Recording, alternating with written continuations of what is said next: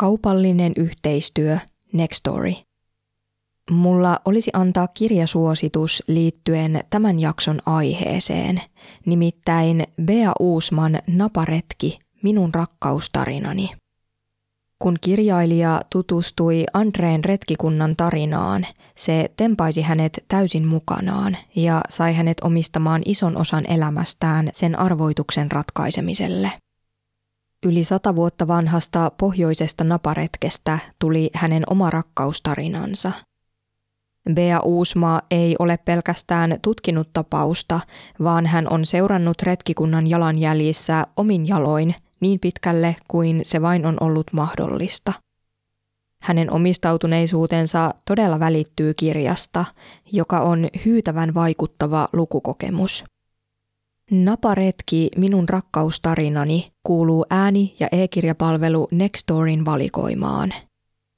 Nextory tarjoaa hiljaisia huutoja podin kuulijoille 45 päivän maksuttoman kokeilujakson, jonka voit ottaa käyttöösi tämän jakson kuvauksesta löytyvästä linkistä. Etu on voimassa kaikille uusille asiakkaille.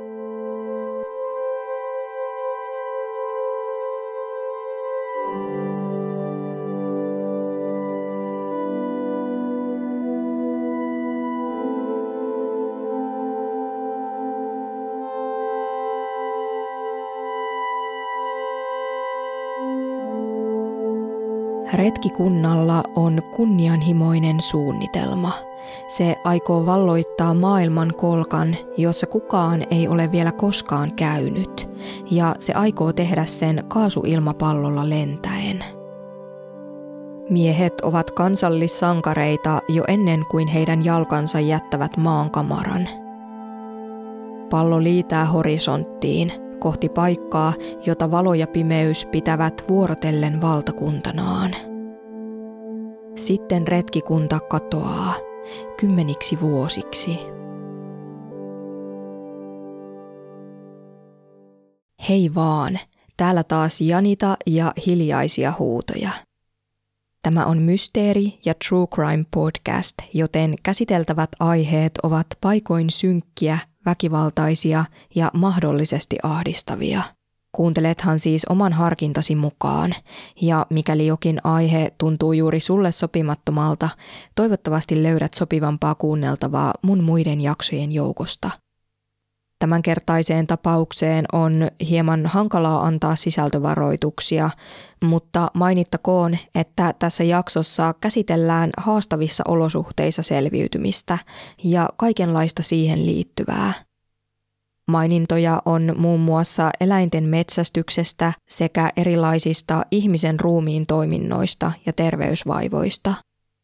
Kyseessä on kuulijatoive, josta kiitokset kuuluvat kuulijalle nimeltä Enni. Tämä tapaus on laaja ja innostuin kaivautumaan siihen melkoisen syvällekin, joten päätin jakaa tarinan kahteen erilliseen jaksoon. Tämä on siis osista ensimmäinen. Toista osaa ei kuitenkaan tarvitse odotella kahta viikkoa, vaan pyrin julkaisemaan sen lähipäivinä. Toivottavasti tällainen ratkaisu on ymmärrettävä. Tästä tapauksesta löytyy valtavasti tietoa ja kirjojakin on kirjoitettu useita kymmeniä kappaleita. Tämä jakso perustuu pitkälti alussa suosittelemaani kirjaan, eli Bea Uusman teokseen Naparetki, minun rakkaustarinani. Pidän kirjaa sen nykyaikaisuudesta huolimatta luotettavana lähteenä siksi, että kirjailija on paneutunut tapaukseen erittäin perusteellisesti, arkistoja penkoen, museoita koluten ja jopa itse tapahtumapaikoilla vieraillen. Ja siksikin, että kirjassa avataan myös muissa teoksissa esitettyjä näkökulmia ja otetaan niihin kantaa. Lisäksi lääkärinä Bea Uusma osaa tarkastella tapauksen lääketieteellistä puolta objektiivisesti ja asiantuntevasti. Hän on alkuperäiseltä ammatiltaan kuvittaja, mutta jotain hänen omistautuneisuudestaan kertoo se, että häntä inspiroi alan vaihtoon osaltaan juuri Andreen retkikunnan mysteeri. Halusin tuoda tämän pääasiallisen lähteeni esiin näin aivan alkumetreillä siitä syystä, että tietoa tällaisesta historiallisesta, seikkailullisesta tapauksesta tosiaankin löytyy paljon ja epäilemättä osa on myös ristiriidassa keskenään. 1800-luvun lopulla Pohjois- ja Etelänapa olivat käytännössä valkoisia läiskiä maailman kartalla, kartoittamattomia ja tutkimattomia alueita. Niitä yritettiin kyllä uutterasti valloittaa ja niille suunnattiinkin useita tutkimusmatkoja, niin kutsuttuja naparetkiä – niiden valloittamiseen suhtauduttiin samanlaisella intohimolla kuin Mount Everestin huiputtamiseen 50-luvulla tai kuussa käymiseen 60-luvulla. Napaseutujen olot olivat kuitenkin armottomat, loputtomiin karua luontoa, jäätä, tuulta, kylmää. Kukaan ei siis ollut vielä onnistunut pääsemään Pohjoisnavalle, maapallon pohjoisimpaan paikkaan – Siksi käsitys pohjoisesta napaseudusta olikin virheellinen. Kuviteltiin nimittäin, että siellä olisi manneralue, vaikka todellisuudessa seutu on pelkkää jään peittämää merta.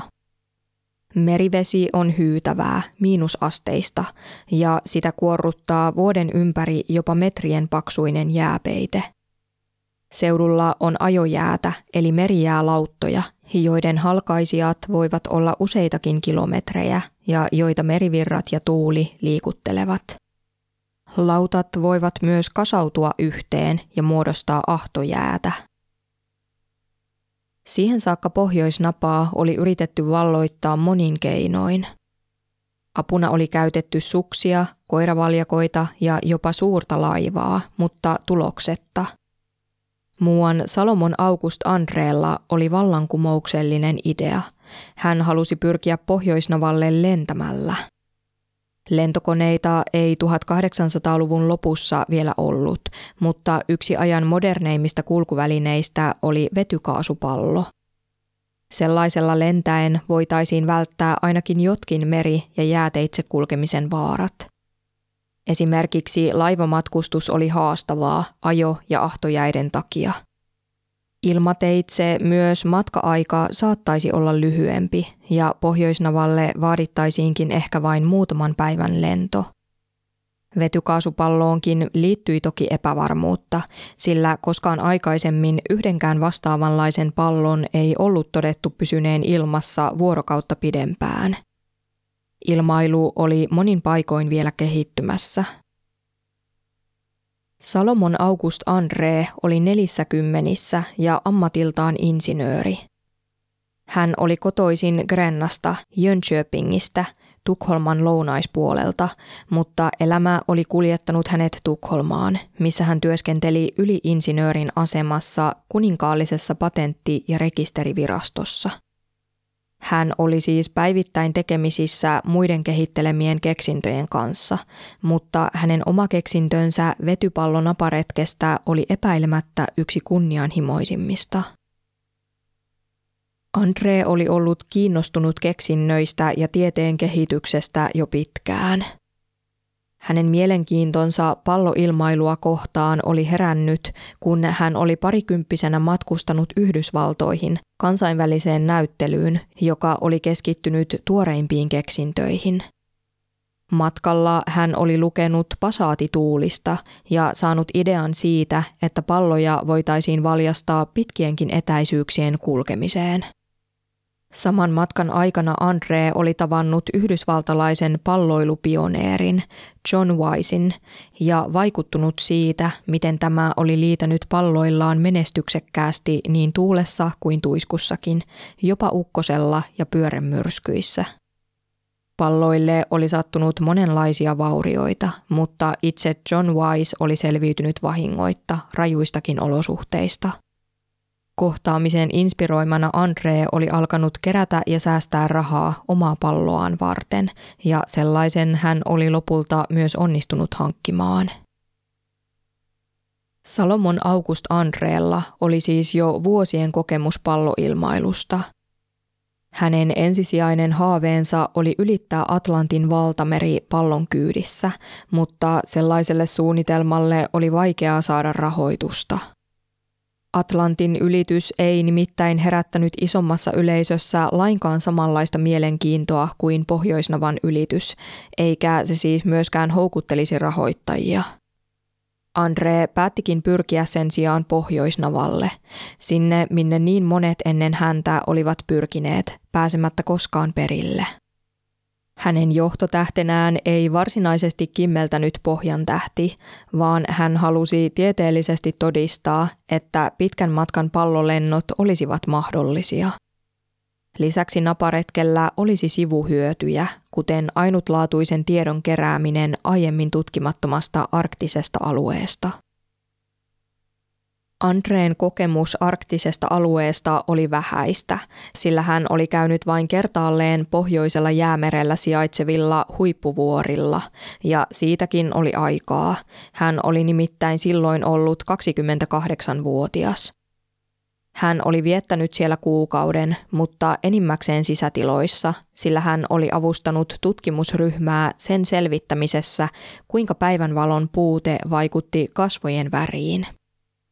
Veri veti joka tapauksessa Andreeta kohti kunnianhimoista pyrkimystä.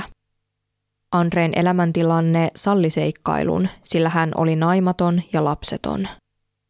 Hän ei ollut ylipäätään kiinnostunut perheen perustamisesta, sillä hän ei halunnut minkään tulevan itsensä ja mielenkiinnon kohteidensa väliin.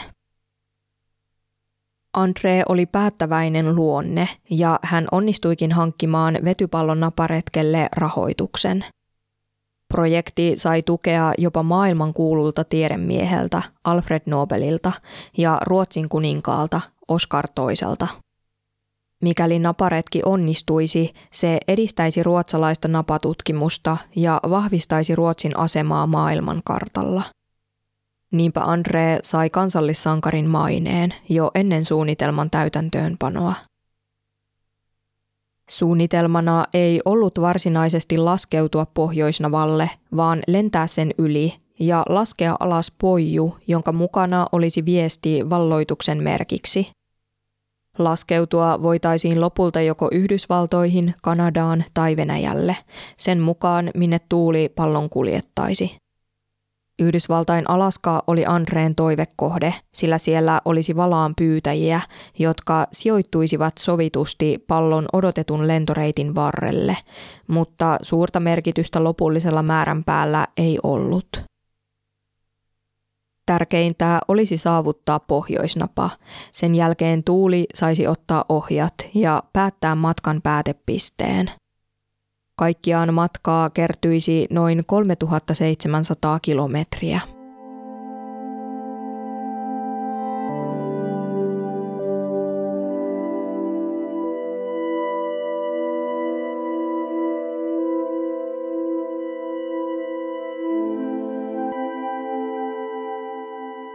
Salomon August Andre toimi naparetken alulle panijana myös sen johtajana, ja niinpä hän sai itse valita seuralaisensa retkelle.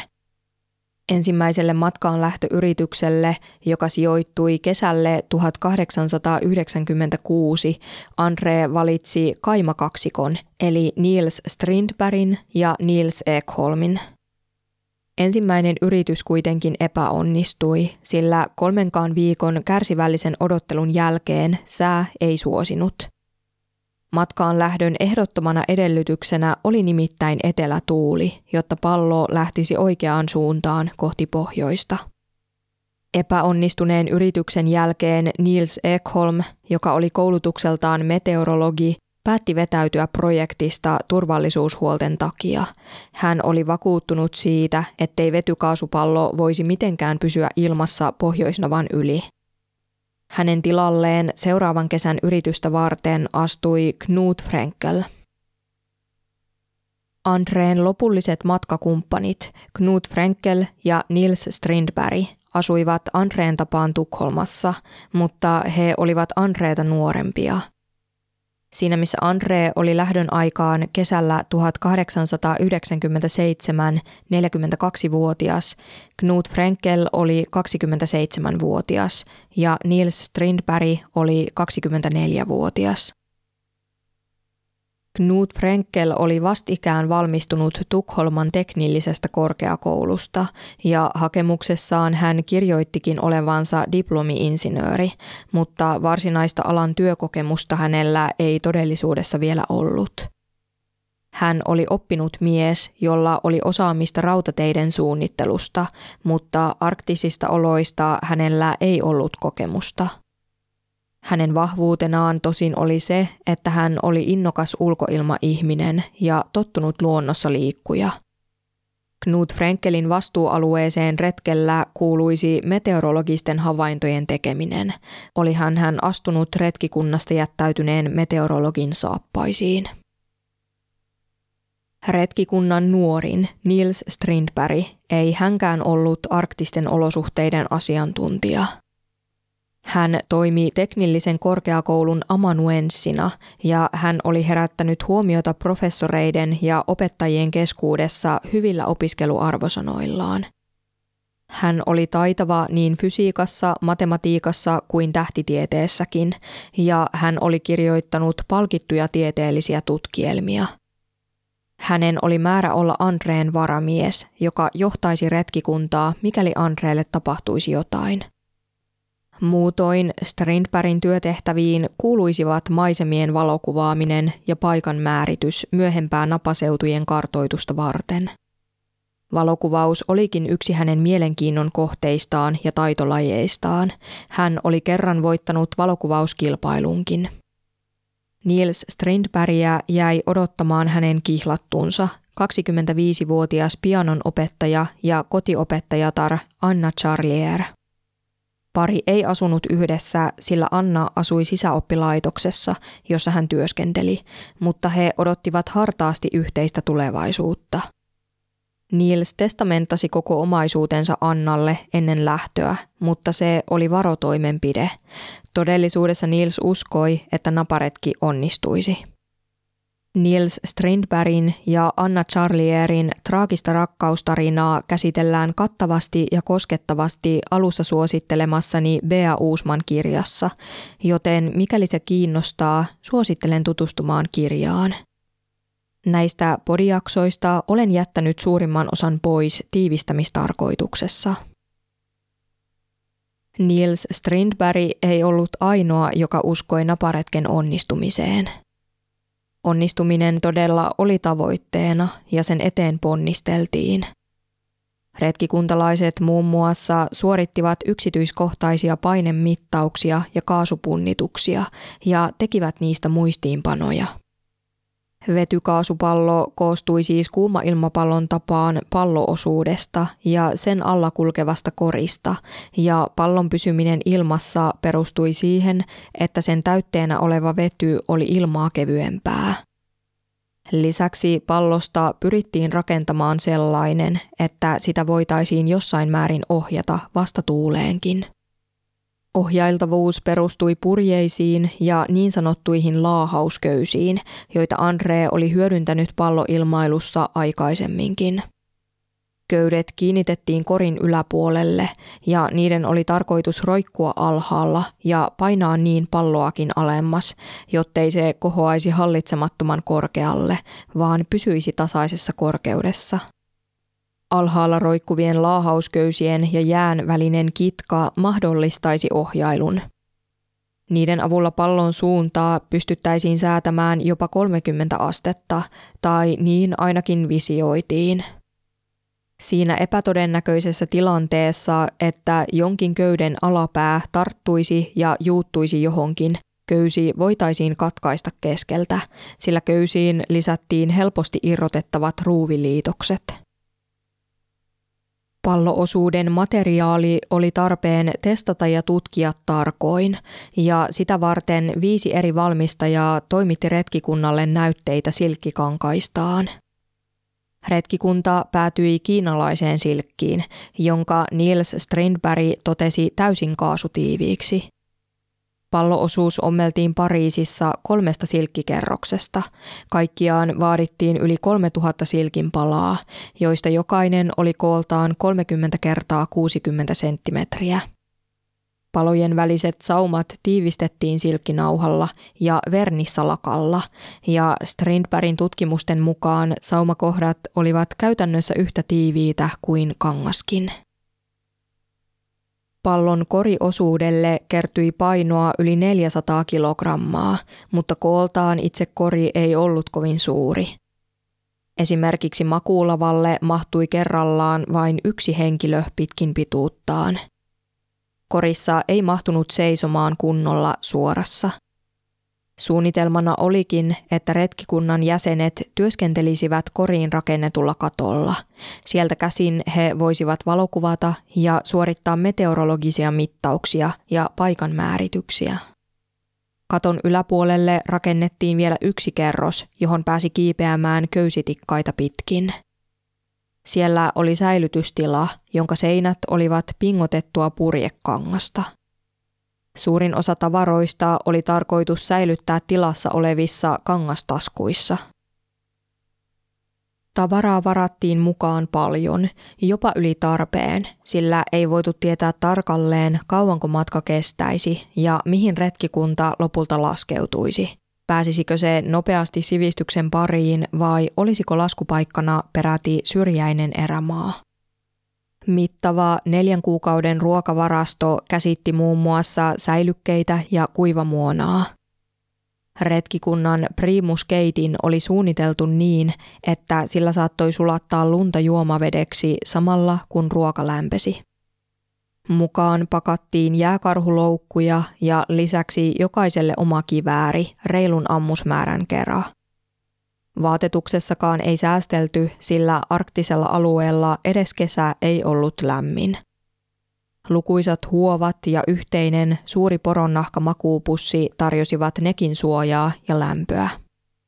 Talvitamineiden joukossa oli tosin myös kevyempiä juhlallisia pukimia, sillä miehet halusivat varautua juhlamenoihin, jotka koittaisivat, kun he pääsisivät jälleen maankamaralle.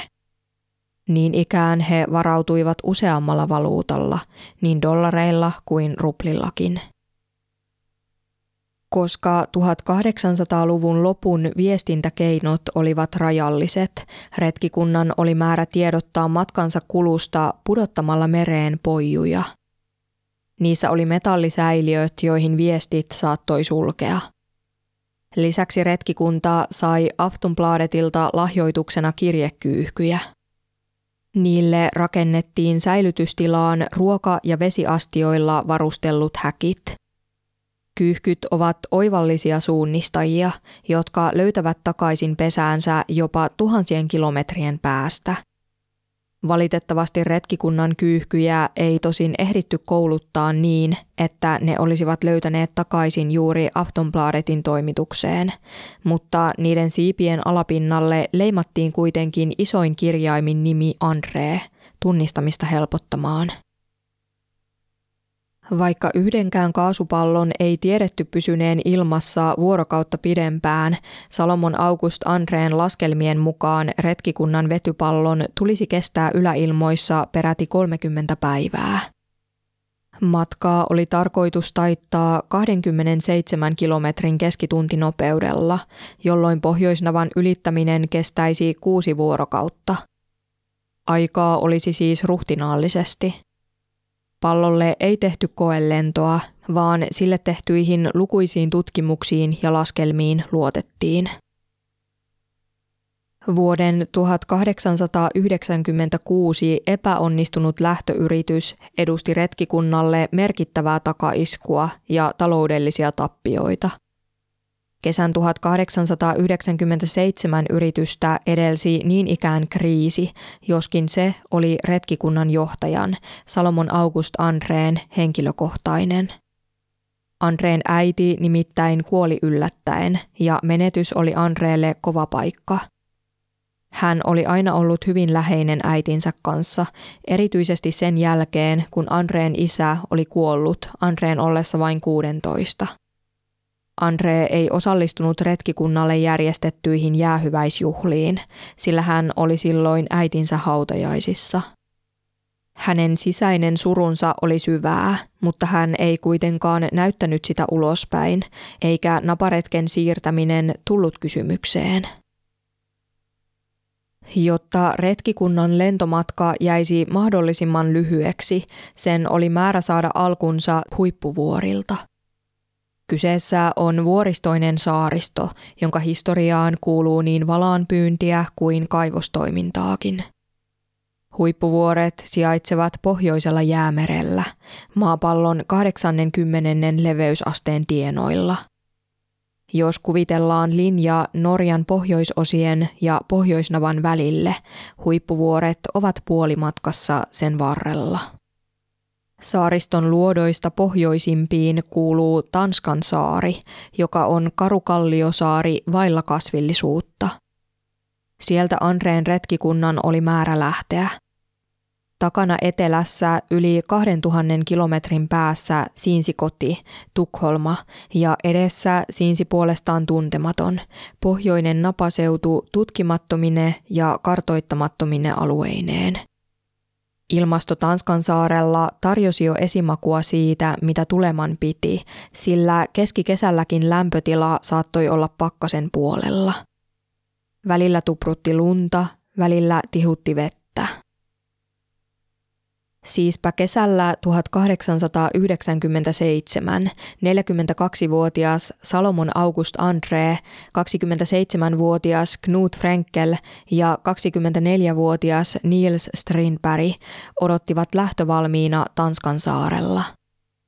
Pallo, joka oli saanut nimen Kotka, odotti puolestaan vedyllä täytettynä sille rakennetussa ilmapallotalossa, jossa oli helposti irrotettavat huovalla vuoratut seinät. Lattiassa oli reikä ja sen alla maassa kuoppa pallonkoria varten.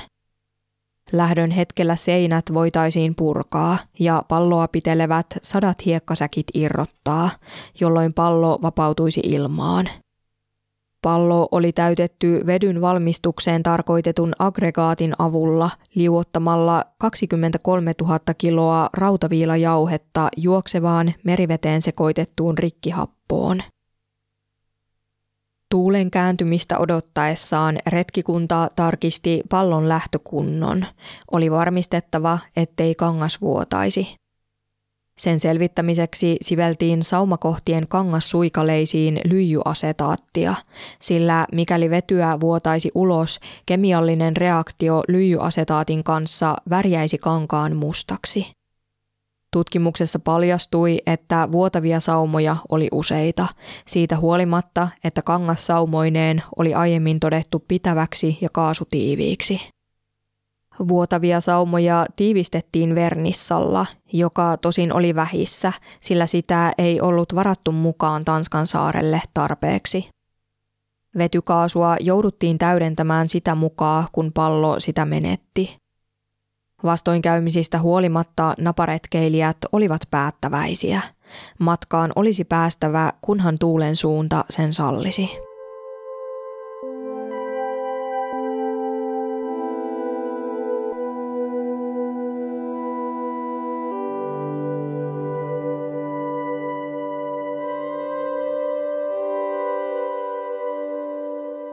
11. heinäkuuta 1897 43 päivän mittaiseksi venynyt odotus vihdoin palkittiin, kun Tanskan saaren kalliolle pystytetty tuuliviiri alkoi osoittaa suoraan pohjoiseen. Etelätuuli oli saapunut ja vieläpä voimakas sellainen.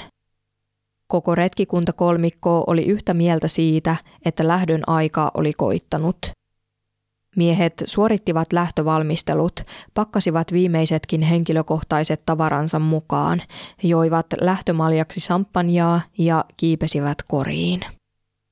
Retkikunnan johtajana Andre antoi retkikuntaa avustavalle maahan jäävälle miehistölle käskyn irrottaa palloa pitelevät köydet, ja niinpä ne iskettiin poikki. Kello oli varttia vailla kaksi iltapäivällä. Silloin tapahtui ensimmäinen odottamaton käänne. Palloa suojaavan talon seinistä oli edeltävästi purettu kaikki paitsi yksi, ja pallo iskeytyi tuulen tempaisemana vasten ainoaa jäljelle jäänyttä seinää ja törmäsi sen kulmahirteen. Andreen kuultiin ihmettelevän, mikä se oli. Sitten kotka liisi salmen ylle.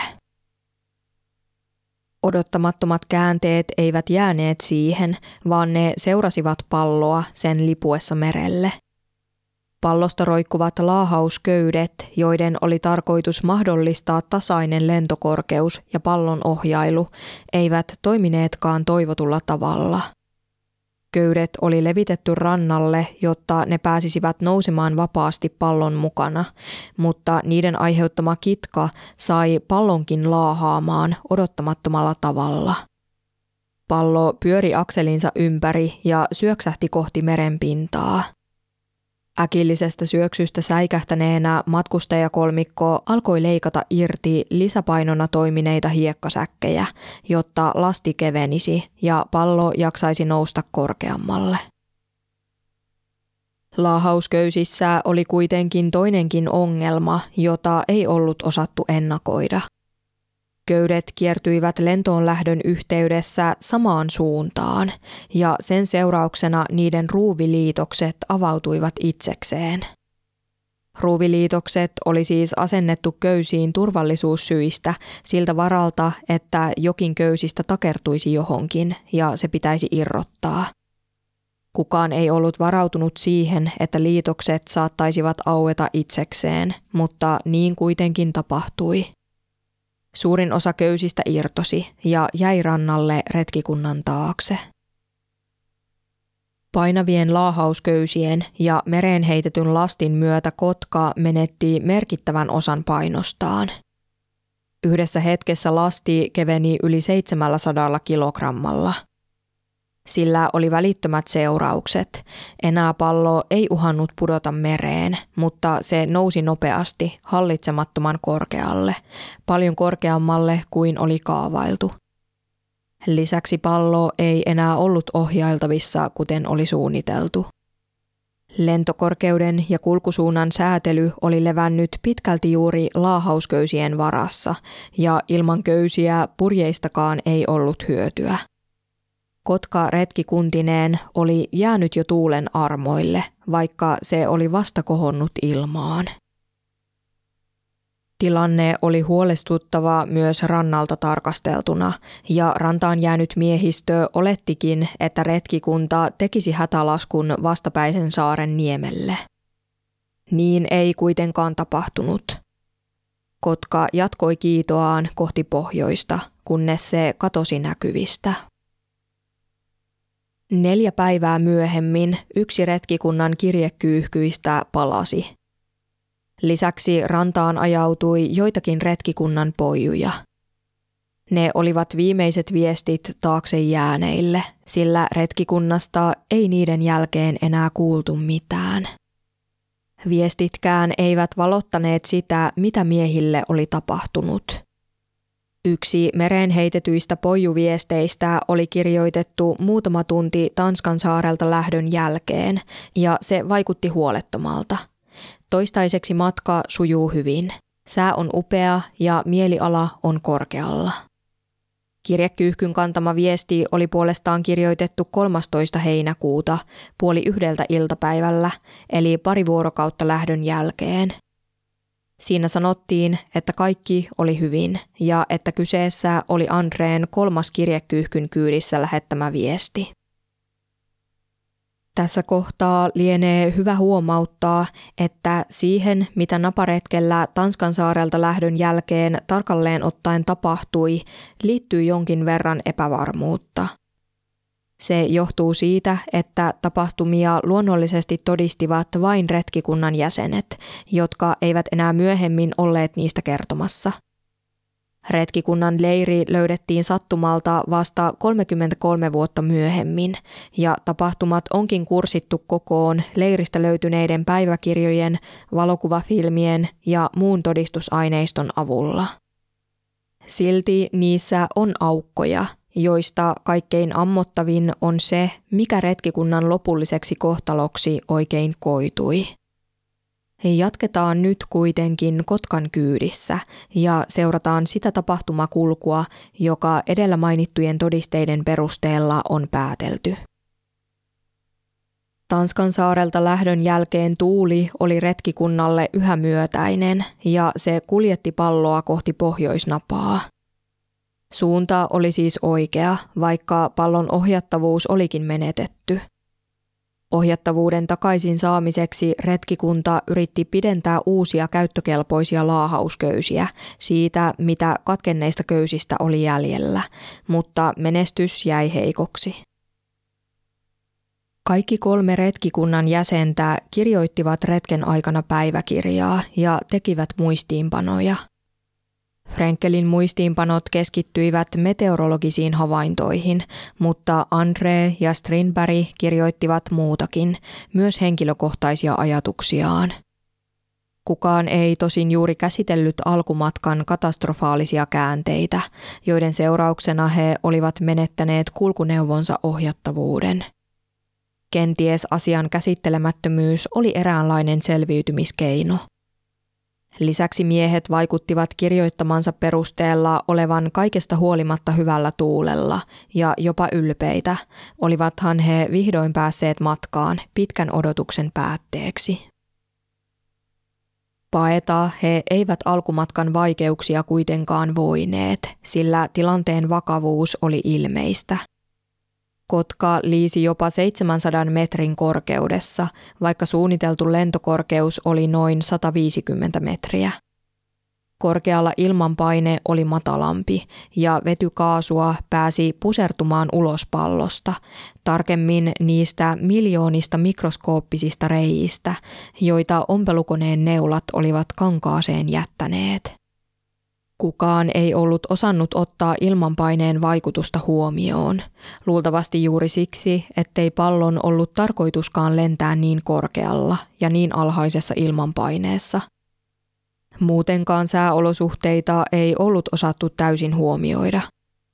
Aivan kuten Pohjoisnavalla kuviteltiin virheellisesti olevan manner, napaseudulla myös uskottiin vallitsevan kesäisin käytännössä jatkuva auringonpaiste – Kesäaikaan Pohjoisnavalla onkin ikuinen päivä, siinä missä toinen puoli vuodesta on pimeää kaamosta, mutta päivänvalo ei merkitse auringonvaloa.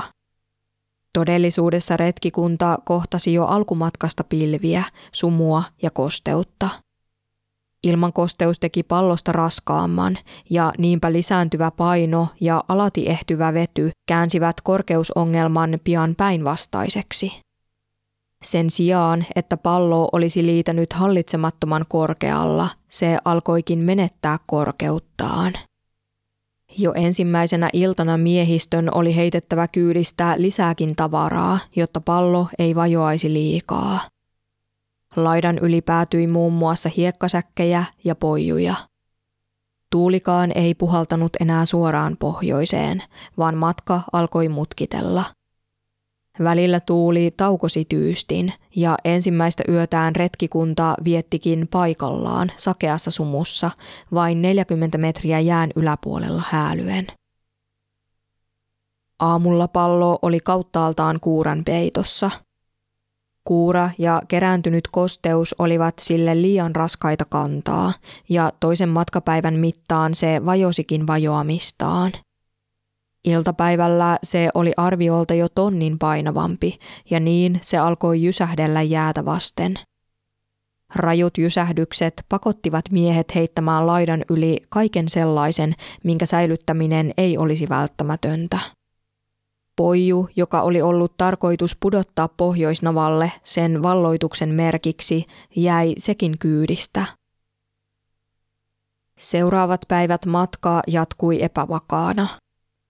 Pallo juuttui välillä jäihin ja välillä se taas vapautui, iskeytyäkseen jälleen uudestaan jään pintaan. Niels Strindberg kärsi matkapahoinvoinnista ja oksensi. Lopulta aamulla 14. heinäkuuta Salomon August Andre teki päätöksen hätälaskusta. Pohjoisnavan ylipyrkiminen ei ollut enää realistinen vaihtoehto. Niinpä miehistö avasi venttiilit, joiden kautta vetykaasu pääsi vapautumaan. Laskeutuminen sujui ongelmitta ja vahingoitta kolmen metrin paksuiselle jääpeitteelle. Kotkan lento oli päättynyt. Se oli jaksanut vain vajaa kolme vuorokautta, vaikka laskelmien mukaan sen olisi pitänyt jaksaa kolmekymmentä. Hätälaskupaikka sijaitsi huippuvuorilta pohjoiseen leveysasteella 82. Lähtöpaikasta Tanskan saarelta hätälaskupaikkaan oli 480 kilometriä. Kuljettu etäisyys oli vain pieni etappi suunnitellusta matkasta. Andreen retkikunta ei myöskään ollut edennyt historiallisen pohjoiseen niin kuin heidän tavoitteenaan oli ollut – Pari vuotta aikaisemmin, vuonna 1895, norjalaiset naparetkeilijät Fritjof Nansen ja Jalmar Johansen olivat ylittäneet peräti leveysasteen 86. He olivat tehneet sen suksin – Andreen retkikunta ei ollut varma siitä, missä he tarkalleen ottaen olivat, eikä kiikarilla tähyilykään tarjonnut maamerkkejä. Näkyvissä ei ollut esimerkiksi vuoria tai avovettä. Oli vain loputtomiin valkoista, jäätä ja taivasta, joita oli vaikea erottaa toisistaan. Niin ikään päivää ja yötä oli vaikea erottaa – sillä vuorokauden ympäri kaikkialla vallitsi sama valkea utuinen valo. Sellainen oli napaseudun kesä.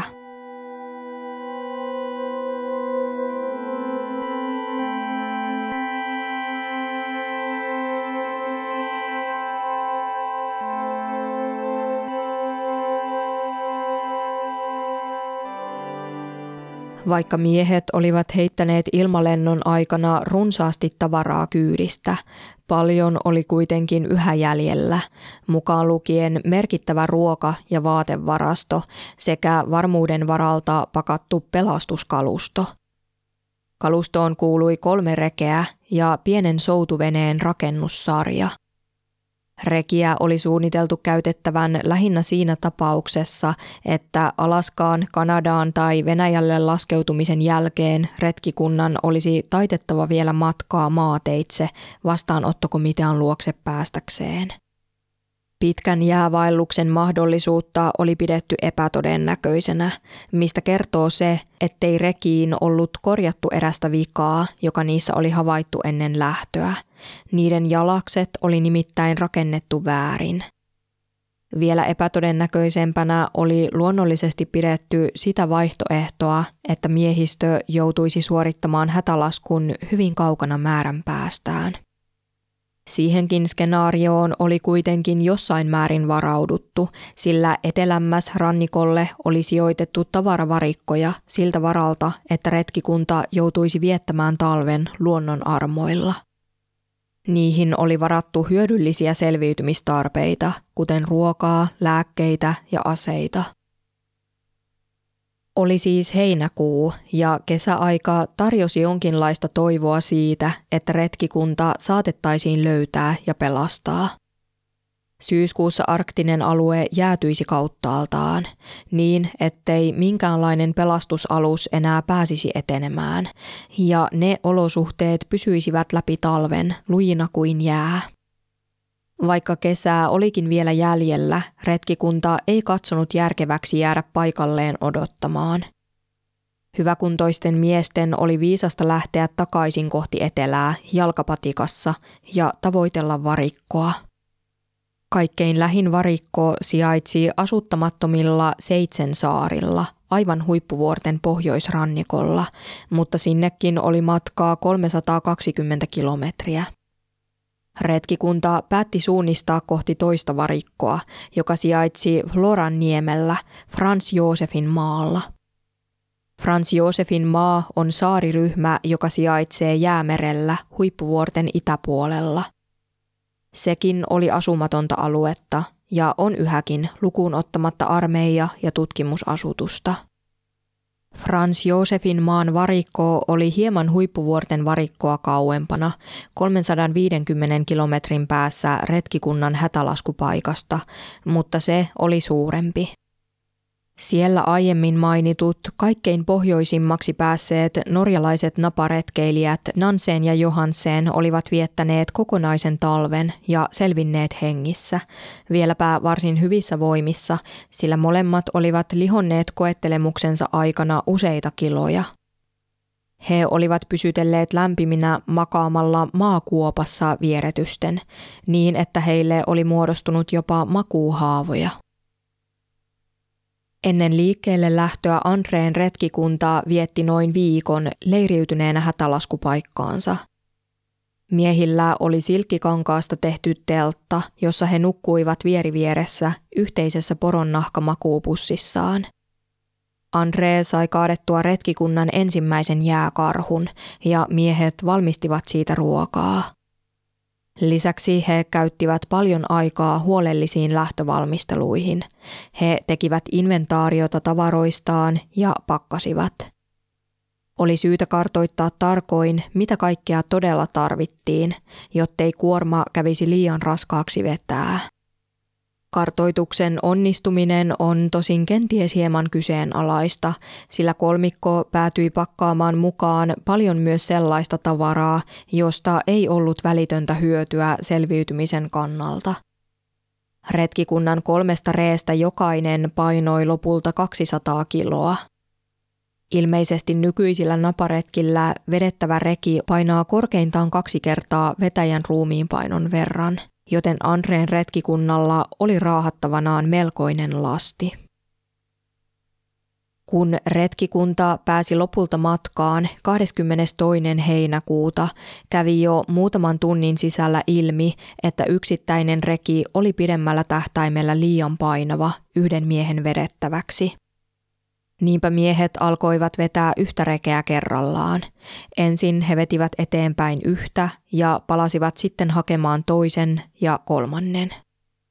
Eteneminen oli hidasta ja muutenkin vaivalloista, sillä jää ei ollut tasaista eikä helppokulkuista.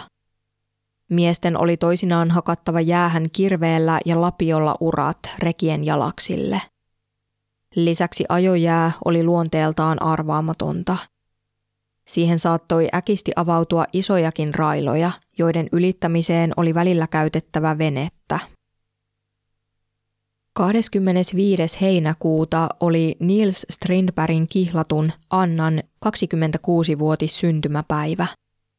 Oli kulunut pari viikkoa siitä, kun Andreen retkikunta oli noussut ilmaan Tanskan saaren rannalta. Sinä päivänä Niels kirjoitti Annalle syntymäpäiväonnittelut – hän kirjoitti muun muassa seuraavasti. Tämä on suora lainaus Bea Uusman Naparetki-kirjan suomennoksesta. Oi, kuinka minä toivonkaan, että voisin ilmoittaa sinulle, että minä voin mainiosti ja ettei mikään uhkaa meitä. Mehän rupeamme pikkuhiljaa lähtemään kotiin. Totuussanojen takana oli kuitenkin kenties osittain toisenlainen – Miehet pystyivät kyllä ainakin ajoittain pysyttelemään positiivisina, ja he esimerkiksi vitsailivat ja laskivat leikkiä, mutta fyysiset koettelemukset verottivat heidän voimiaan. Miehet vetivät raskaita rekiä jopa yli kymmenen tuntia vuorokaudessa, ja he olivat uupuneita.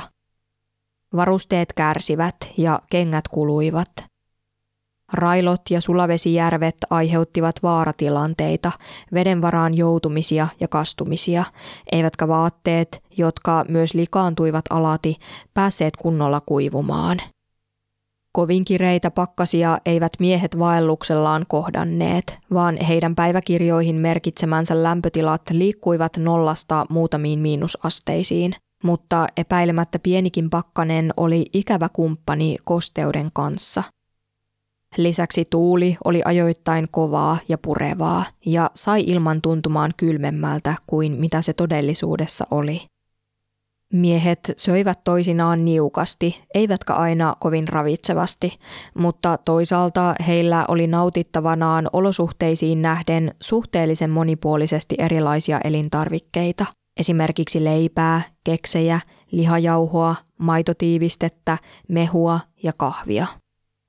Onni oli sekin, ettei ensimmäinen jääkarhu jäänyt heidän ainoaksi saaliikseen, vaan he onnistuivat ampumaan vaelluksensa varrelta joku sen jääkarhun lisääkin, ja lisäksi lintuja ja hylkeitä. He hyödynsivät saaliistaan lopulta muitakin osia kuin lihaa, kuten aivoja, kieltä ja sisäelimiä. Neljän päivän taipaleen jälkeen miehet purkivat rekensä ja pakkasivat ne uudestaan, jättäen taakse osan varusteistaan ja ruokavaroistaan. Ruokaa otettiin mukaan sen verran, että se riittäisi arviolta 45 päiväksi. Uudelleen lastauksen seurauksena kukin reki keveni liki 60 kiloa ja jokainen saattoi jälleen vetää omaa rekeään, mikä nopeutti matkan tekoa.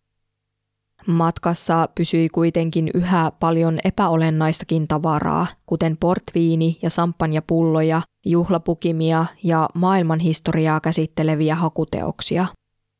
Miehet panostivat muutenkin selviytymisen kannalta kenties toissijaisiin asioihin, kuten näytteiden keräämiseen arktisesta ympäristöstä ja niiden analysointiin – he keräsivät ja paketoivat talteen, mitä ikinä sattuivatkaan löytämään.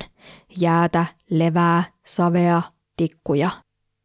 Ehkei moinen toiminta kuitenkaan olekaan niin vaikeasti käsitettävää, kun sitä tarkastelee pintaa syvemmältä. Kenties se tarjosi miehille ajanvietettä, merkityksellisyyden tuntua. Sitä paitsi olivathan he tutkimusmatkailijoita, naparetkeilijöitä – Kaikilla heistä oli tieteellinen tausta. Kevyemmät reet kevensivät taakkaa, mutta vastoinkäymiset jatkuivat. Jopa Knut Frenkel alkoi valitella väsymystä, vaikka hänellä oli retkikunnan jäsenistä kenties parhaat fyysiset edellytykset. Ainakin etukäteen häntä oli kehuttu fyysisesti vahvaksi ja retkikuntaan hakiessaan hän oli ilmaissut olevansa tottunut rasitukseen ja vaikeakulkuisessakin maastossa patikointiin. Toisaalta viisi vuotta aikaisemmin Frenkel oli nuoresta iästään huolimatta joutunut iskiasoireilun takia leikkaukseen, joka oli romuttanut hänen haaveensa sotilasurasta – Huomion arvoista lienee sekin, että Knut Frenkel veti kaikkein raskainta kuormaa, sillä hänen rekensä päälle oli köytetty täyteen lastattu soutuvene. Sekin saattoi vaikuttaa hänen väsymykseensä. Joka tapauksessa häntä vaivasivat vaelluksen aikana jotkin muutkin terveysongelmat, ja heinäkuun lopussa hänellä alkoi olla lumisokeuden ensioireita – Lumisokeus syntyy lumesta heijastuvan auringon UV-säteilyn vaurioittaessa silmän sarveiskalvoa, ja se voi aiheuttaa esimerkiksi ärsytystä, valonarkuutta, kyynelehtimistä ja tarvetta pitää silmiä suljettuina.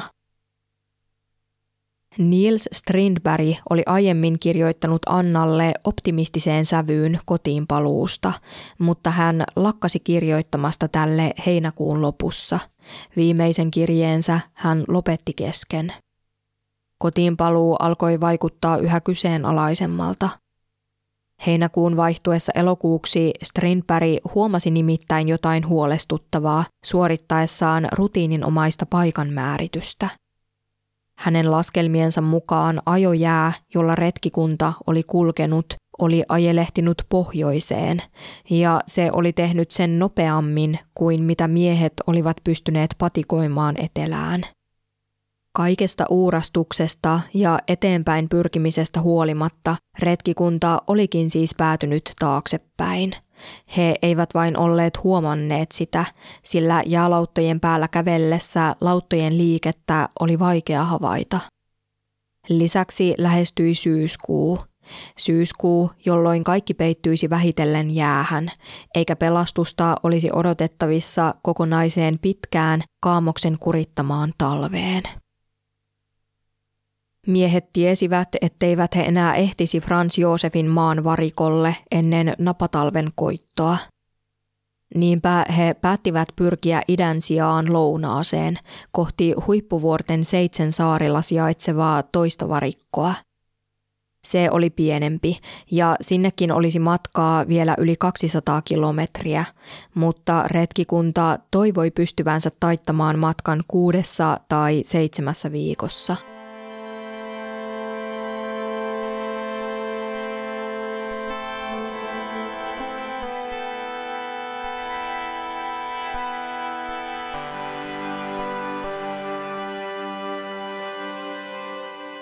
Elokuun alussa oli nollakelejä ja siihen asti sen vaelluksen lämpimimpiä päiviä. Miesten oli mahdollista kuivata kosteita vaatteitaan ulkosalla ja he tarkenivat vetää rekiä ilman päällystakkeja ja ruokailla taivasalla teltan sijaan. Sitä kesti kuitenkin vain hetken, sillä pian sää alkoi jälleen kylmetä. Aste asteelta miehet joutuivat kaivautumaan syvemmälle makuupussiinsa. Maasto oli vaihtelevaa ja vastatuuli vaikeutti etenemistä. Ruokainventaario osoitti, että retkikunnan pitäisi olla säästeliäämpi joidenkin ruoka-aineiden suhteen. Kaikki kärsivät nuhasta ja heitä vaivasi ajoittain myös ripuli, jota he lääkitsivät oppiumilla – sen jälkeen, kun miehet valmistivat ensimmäisen kerran leväsoppaa merilevästä, he kaikki ripuloivat useamman päivän ajan. Andreella oli pahan ripulin lisäksi ajoittaista ummetusta. Niels Strindbergillä oli haavoja kädessä, paise ylähuulessa sekä kipua varpaassa ja muutenkin jalkavaivoja. Kenties kaikkein huolestuttavin oli kuitenkin Knut Frenkelin terveydentila, huolimatta siitä, että häntä oli edeltävästi pidetty fysiikaltaan vahvana ja terveenä. Hän oli jo heinäkuun puolella kärsinyt lumisokeuteen viittaavista oireista ja hänen ripulointinsa oli alkanut muita aiemmin, mahdollisesti jo jäävaelluksen alkuvaiheessa – hän kärsi myös toistuvista vatsan väänteistä sekä jalkakivuista ja krampeista, joita yritettiin lievittää hieromalla. Hänen vaivansa olivat niin pahoja, että niitä alettiin lääkitä opiumin sijaan vahvemmalla morfiinilla. Henkinen kantti saattoi sekin olla koetuksella. Andre ilmaisi päiväkirjassaan parinkin otteeseen huolta Frenkeliä kohtaan – Erään kerran hän kirjoitti, ettei Frenkelin moraalisista voimista vaikuttanut olevan enää paljonkaan jäljellä. Ja toisen kerran hän pohti, tulisiko Frenkelistä enää miestä. Moraalisten voimien ehtyminen ajan kielenkäyttöön suhteutettuna saattoi merkitä sitä, että Andreen mielestä Frenkel oli kokonaan menettämässä otteensa. Kolmikon ryhmädynamiikkakin alkoi rakoilla – Jotkin Andreen päiväkirjamerkinnät saattoivat viitata siihen suuntaan, että hän koki tekevänsä enemmän ja pärjäävänsä paremmin kuin nuoremmat matkakumppaninsa. Hän kirjoitti olevansa vastuussa tiedusteluretkien ja haastavien havaintojen tekemisestä, siinä missä Frenkel ja Strindberg vain istuivat ja palelivat. Lisäksi Andre teki huomion siitä, kuinka Frenkel ja Strindberg olivat jo pitkään haikailleet kodin ja sen suomien mukavuuksien perään, kun taas Andre itse alkoi kokea kotiikävää vasta elokuun lopussa. Kolmikko ei välttynyt eripuralta ja riidoilta, mutta toisaalta heillä oli myös yhteishenkeä, jota yhteistä päämäärää kohti ponnistelu luultavasti lujitti. Matkaan mahtui hyviäkin hetkiä ja mieliala oli ajoittain korkealla. Esimerkiksi syyskuun alussa Andre kirjoitti päiväkirjaansa, että matkalaiset olivat iloisia ja hilpeitä, kuten tavallista. Syyskuun neljäntenä, kun Niels Strindberg täytti 25 vuotta, hän sai muilta lahjaksi iloisen yllätyksen, perheenjäsenten hänelle kirjoittamia kirjeitä. Miehet päivittivät kurssiaan useita kertoja vaelluksen aikana ja tähyilivät maata, mutta tuloksetta. Vaikka jotkin päivät olivat tuotteliaita, joinain päivinä miehet etenivät hädintuskin kilometriäkään. Toisinaan he pysyttelivät kokonaan teltassa säänsuojassa tai varusteitaan korjaten ja leväten – Toiveet varikolle pääsemisestä jäivät haaveiksi, sillä retkikunta jäi kauasta voitteestaan ennättää sinne muutamassa viikossa. Syyskuun saapuessa talvi kävi muutenkin kaiken aikaa todellisemmaksi. Aurinko alkoi hiipua horisonttiin. Kaamos hiipi lähemmäs ja sen koitto merkitsisi neljän kuukauden mittaista käytännössä yhtäjaksoista yötä. Aurinko laskisi lokakuussa ja se nousisi seuraavan kerran vasta helmikuussa. Lämpötilakin laski kesän kääntyessä kohti talvea. Jäälauttojen välinen avovesi alkoi jäätyä, mutta vasta muodostunut jää oli arvaamatonta, eikä aina kestänyt painoa. Kantavien reittien löytäminen kävi yhä haastavammaksi, ja toisinaan miehet joutuivat kahlaamaan polviaan myöten vedessä – Heitä vaivasivat jalkarakot ja Knut Frenkelin jalkasärky äityi niin pahaksi, ettei hän enää syyskuun kahdeksannen jälkeen kyennyt vetämään rekeä, vaan ainoastaan auttamaan työntämällä sitä. Retkikunnalle ei lopulta jäänyt haastavien olosuhteiden ja rajun sään vuoksi muuta vaihtoehtoa kuin pysähtyä keskelle jäälauttaa ja alkaa suunnitella ja rakentaa jäämajaa siinä toivossa, että se tarjoaisi talvelta parempaa suojaa kuin teltta. Miehet alkoivat myös säännöstellä ruokavarojaan entistä tarkemmin talvikuukausia varten – Jokainen sai päivittäin kaksi lämmintä juomaa, 400 grammaa lihaa, 200 grammaa vellijauhoa ja 75 grammaa leipää, joka tosin oli kastunutta ja vettynyttä. Riistalihaa oli vielä, mutta ei loputtomiin, sillä edellisestä jääkarhusaaliista oli jo useampi viikko. Miehet kantoivat huolta ruoan riittävyydestä, Syyskuun puolivälissä he onnistuivat ampumaan hylkeen, jonka he hyödynsivät nälissään liki kokonaan, sisäelimineen ja mahalaukun sisältöineen päivineen. Lisääkin metsästysonnea oli luvassa, sillä merivirrat kuljettivat jäälauttaa kohti etelää, missä oli enemmän eläimistöä – Retkikunnan onnistui ampua monta hyljettä lisää. Yksi niistä oli partahylje, eli kaikkein suurikokoisin hylje. Lisäksi he saivat saaliikseen jäälokkeja.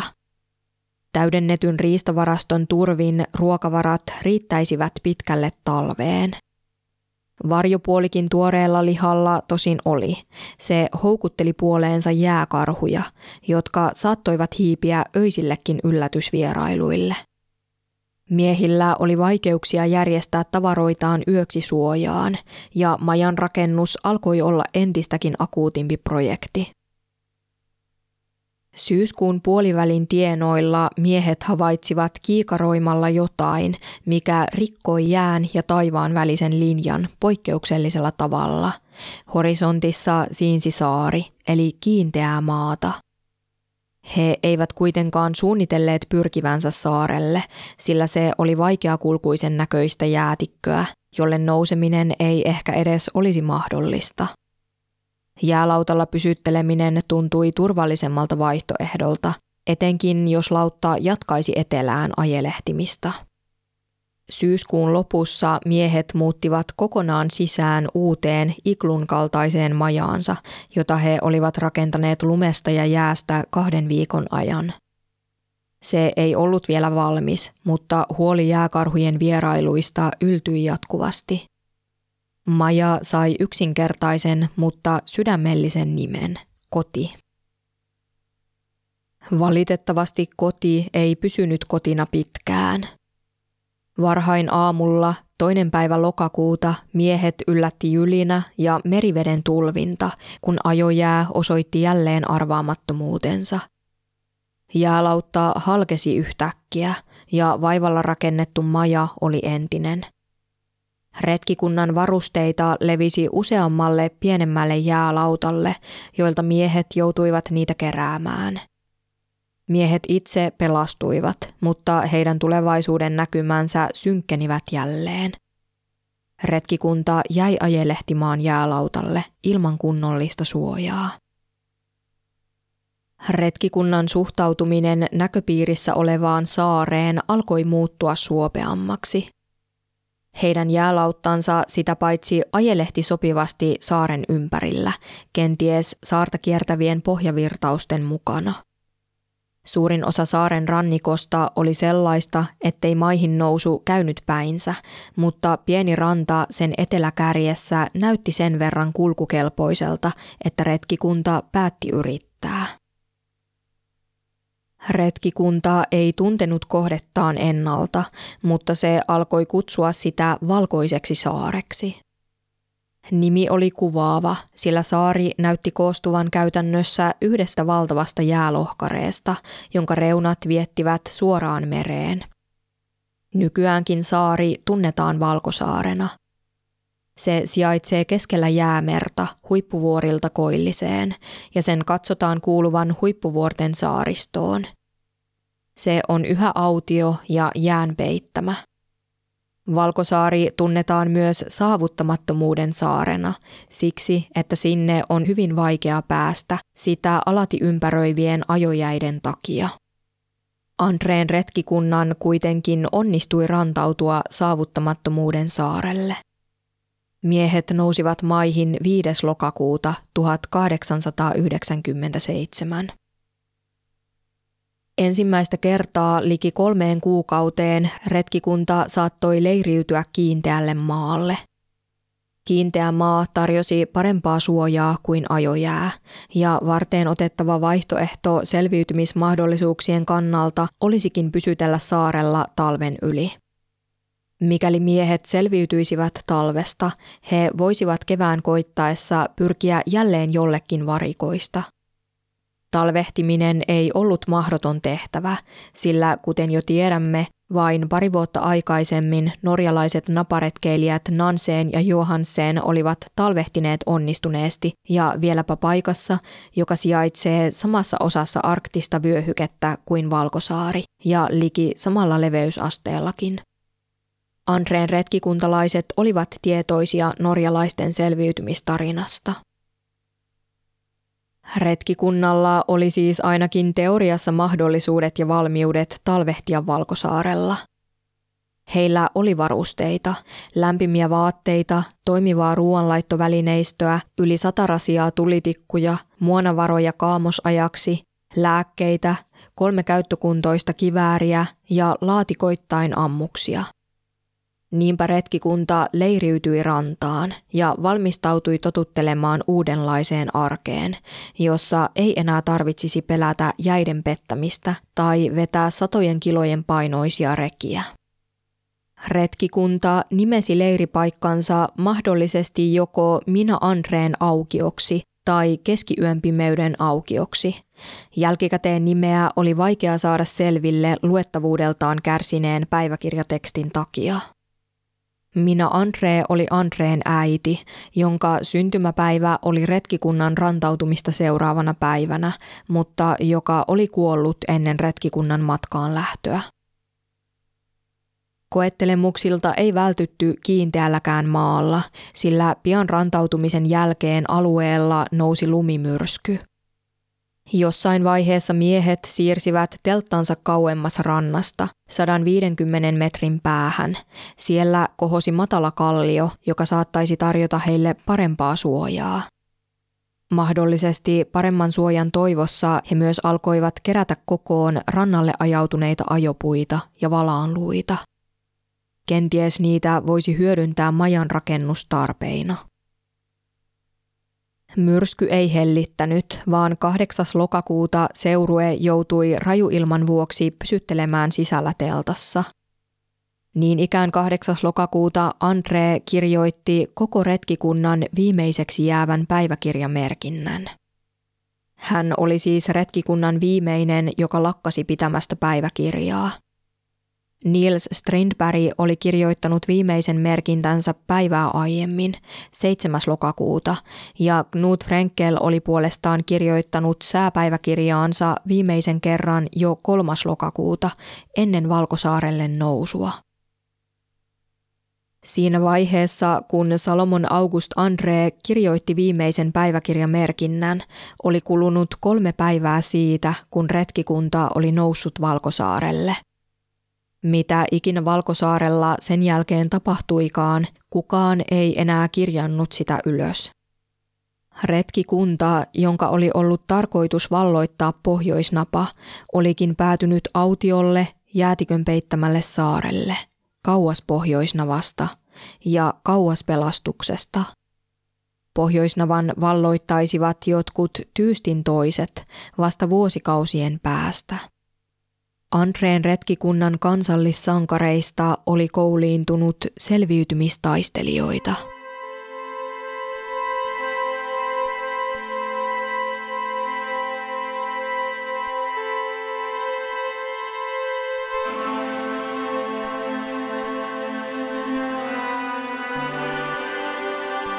Tässä oli hiljaisia huutoja podin 39. jakso.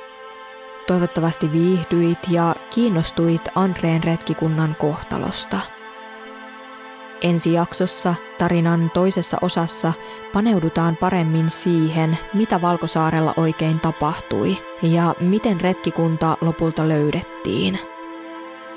Pyrin tosiaan julkaisemaan toisen osan lähitulevaisuudessa. Kuullaan siis piakkoin. Mulle voi lähettää palautetta ja jaksotoiveita sähköpostitse osoitteeseen hiljaisia huutoja at gmail.com tai Instagramissa, jossa podin tili on hiljaisia huutoja. Kiitokset sulle, kun taivalsit tätä naparetkeä yhdessä mun kanssa. Tervetuloa ensi kerralla taas uudelle mystiselle matkalle.